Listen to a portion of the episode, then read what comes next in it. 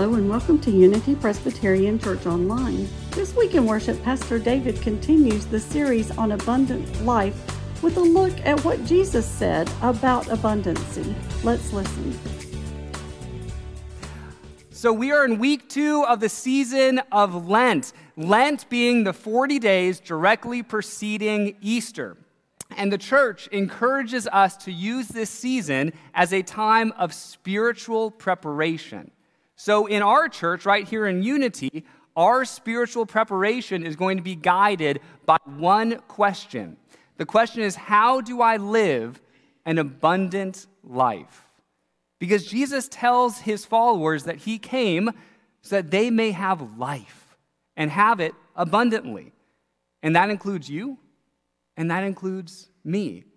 Yes, Jesus came that we may have life, not just normal life, not a sad life, not an extra hard life, not a status quo life, but an abundant life. Now, I wonder have you ever woken up on a Monday morning and just thought to yourself, I just need to make it to the weekend? Or perhaps you've had a particularly tough week and you find yourself going, Oh, how many more years until retirement? Or how many more years until my kids go to college. I've not said that. I'm just it's just theory. I'm just throwing things out there. If we're not careful, we can wish the days away. But that is that's not how God designed us to live. Jesus says, "I came that they may have life and have it abundantly." Now the word for life in Greek is zoe. It's almost like someone knew that when they named their oldest child. Hmm. But that word Zoe, it means both physical life, meaning you are alive right now, you are breathing, you can take a deep breath, you are alive. It's physical life, but it also means spiritual life. Those times when you feel alive, those times when you understand you're connected to something larger than just yourself.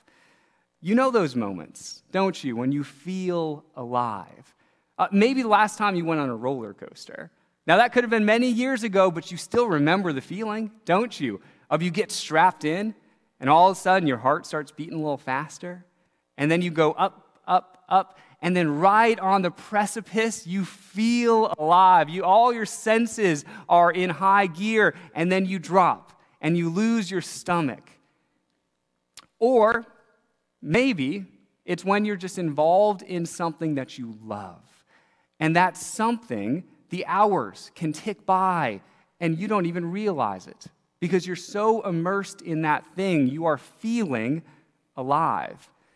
Yes, Jesus came that you may have life, abundant life. Now, the word abundant in Greek is perissos, and it means over and above what is necessary or expected. You probably heard during the last week in school that some seniors like to pull senior pranks as a sort of going away present to their school. I don't recommend it, I'm just aware of it. But a normal senior prank might be releasing a, a dozen crickets down the hallway. And then you hear chirping all throughout the day. And whenever you hear the chirping, you think, oh, I, I did that, right? That's, that's my prank.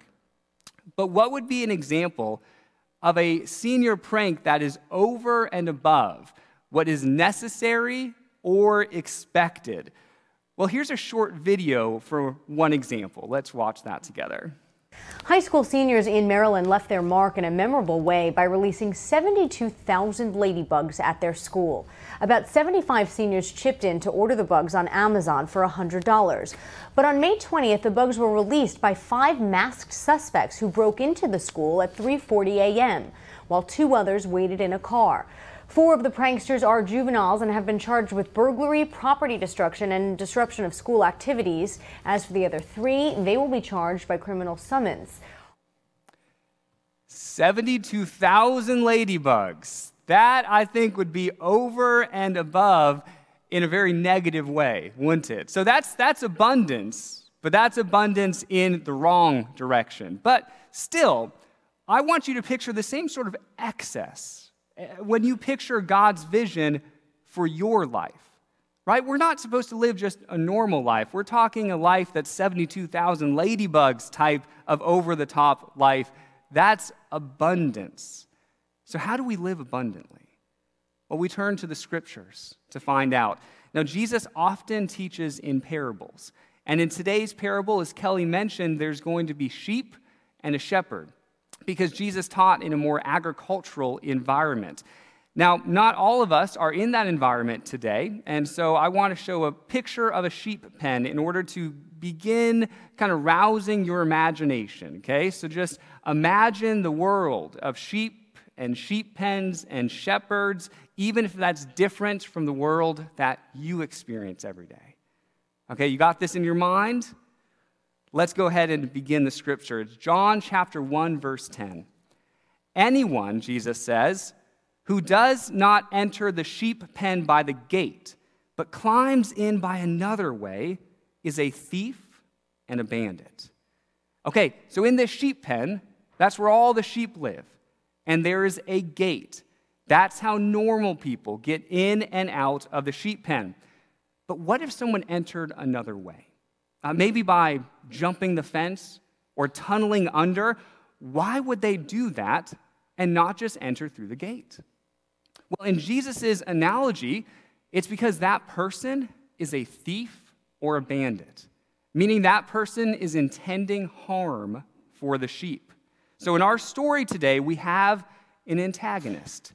We have the thief. And now Jesus is going to contrast the thief from the shepherd.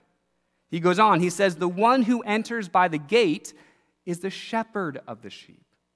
The gatekeeper opens the gate for him, and the sheep hear his voice. He calls his own sheep by name and leads them out. So while thieves are sneaking over the walls and finding other ways to get at the sheep, the shepherd doesn't have to do that, does he? The shepherd can just walk right through the front door. Why? Because the sheep know the shepherd. The sheep recognize the shepherd, he calls them by name. I want you to picture that you're looking out over a whole field of sheep.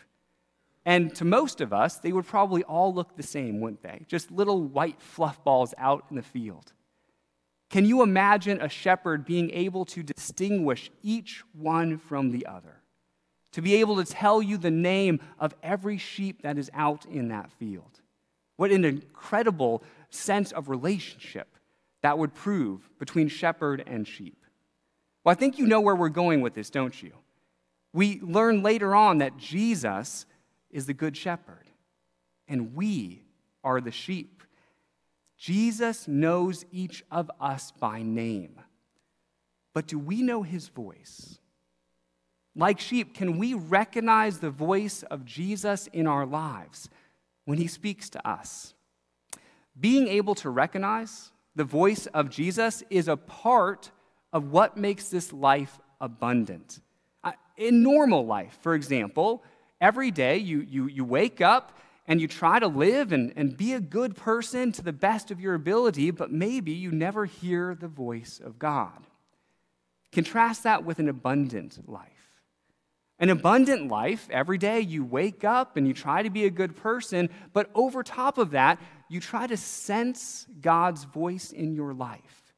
You try to hear that impression on your heart saying, God, where are you guiding me? Every day is a realization that you are not alone, but you live this life with God, your shepherd, leading you. You recognize Jesus' voice. I think this is one of the first characteristics of abundance. An abundant life recognizes Jesus' voice and then chooses to follow. It's a life that's guided by the shepherd. Now, did you notice, though, that Jesus is not leaving the sheep safe in the sheep pen? Jesus is guiding them out into the world.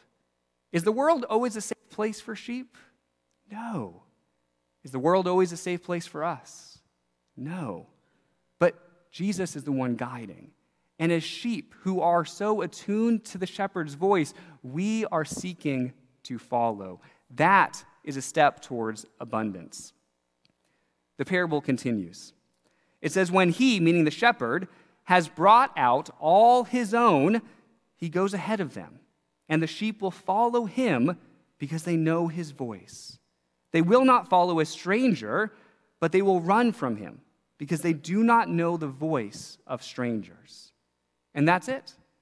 That's the whole parable. Jesus is the shepherd, we are the sheep, and abundant life comes from following the voice of the shepherd and not the voices of the thieves and the bandits and the strangers in your life.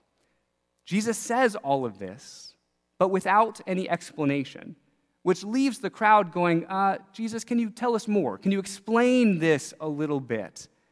And Jesus does. Says Jesus used this figure of speech with them, but they did not understand what he was saying to them. So again, Jesus said to them, I am the gate for the sheep.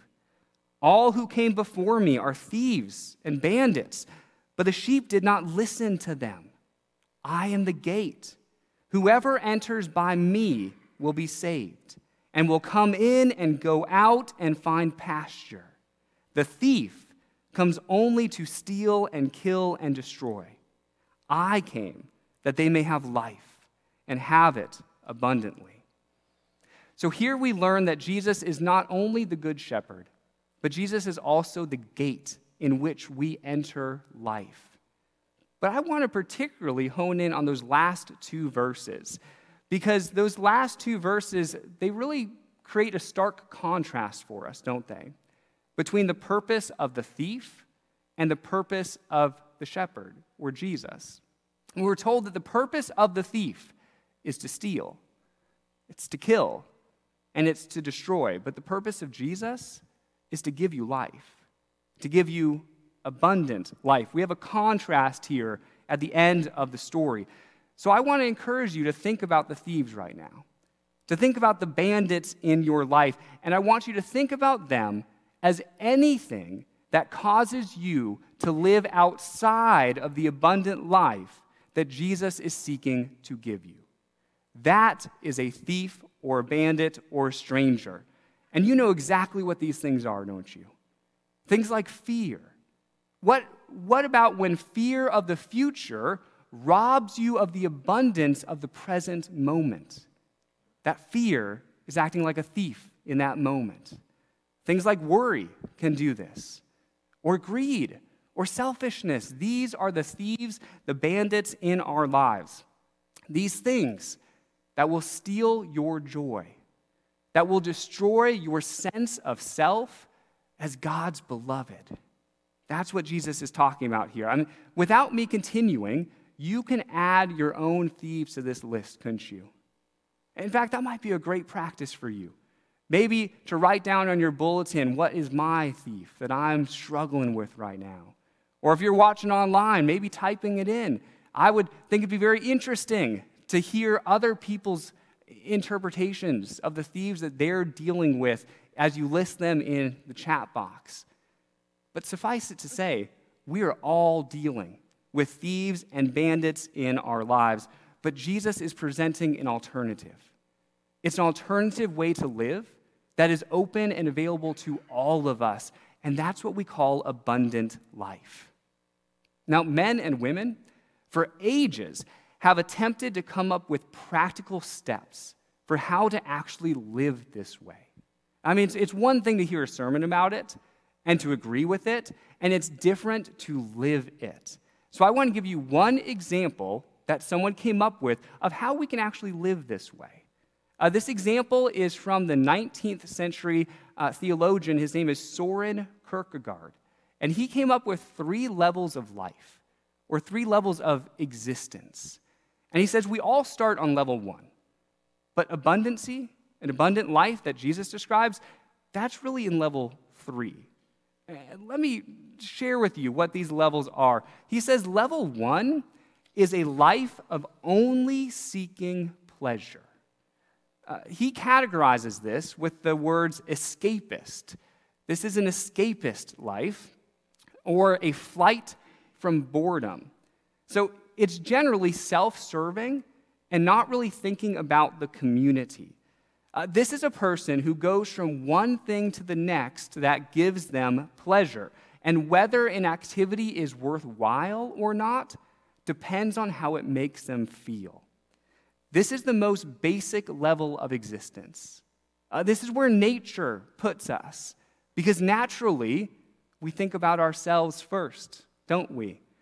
We think about what makes us happy, and we pursue those things. And some people never leave this stage of development, do they? Uh, you can see them spend their whole lives pursuing the things that make them happy in the moment and then discarding them as soon as they no longer fill that void within. But what a shallow life it would be if this is our only life and existence. So Kierkegaard speaks of another. He says, but there's a level two that many, even most people reach. And he says level two is a life of seeking the good of the community. He categorizes this as a commitment to choosing the good over the evil he says it's an ethical mindset. So, this is a person who's not caring only for oneself and what makes me happy or gives me pleasure, but is intentionally thinking about the community to which I belong. So, this is a person who's not going to live only for self, but for others, seeking to make the ethical choice that benefits the common good or the most people. Uh, you can see the differences, can't you, between the first and the second levels. I mean, the first is all about oneself, it's the individual and what makes them happy. But the second level really expands that view and takes into consideration what the good and well being of the whole community truly is. Many people spend time on this level, and the world is better for it.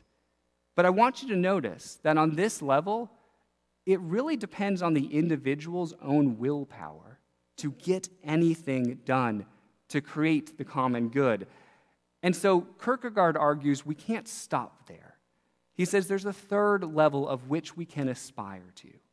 He calls it the level of faith, the life of faith. In this stage, a person recognizes that he or she is a created being and that there is a creator. And this recognition completely changes your approach to life. Because in this stage comes the realization that one's good works alone are not the point of one's existence. The point of your existence is to develop a faith in a creator of which no good works are required. And yet, the more that faith is developed, the more good works naturally flow out of that holy relationship. Kierkegaard believes that ultimate abundance comes from knowing that you are a loved creation of God. Now, I think we all travel through these stages throughout life, don't we? Uh, there are times where we're thinking only of ourselves. And there are times where we can step past that and say, No, I am working for the good of the community. Maybe it's just my small community, my family, or times where it's a step beyond that and it impacts more people. But I think the goal for us is to, to reside most often in this life of faith, where we make choices and decisions based on one's identity as a beloved creation of God. Because if that's your view, if that's your outlook on life, that will change every way that you then approach this life that we live. Yes, in faith, we come to believe that we are good and that we are acceptable simply because we are created by a loving God. And I believe that that is where true abundance begins. So, in future weeks, we're going to explore more about how to lean into this identity but for this week, I'd encourage you to spend some time thinking, praying, and discerning how you can live truly more of your time on this level of faith. Amen. If you would like more information about Unity Presbyterian Church, please visit our website at www.unitypres.org or visit us on Facebook. This is the Unity Presbyterian Church podcast. Have a great week.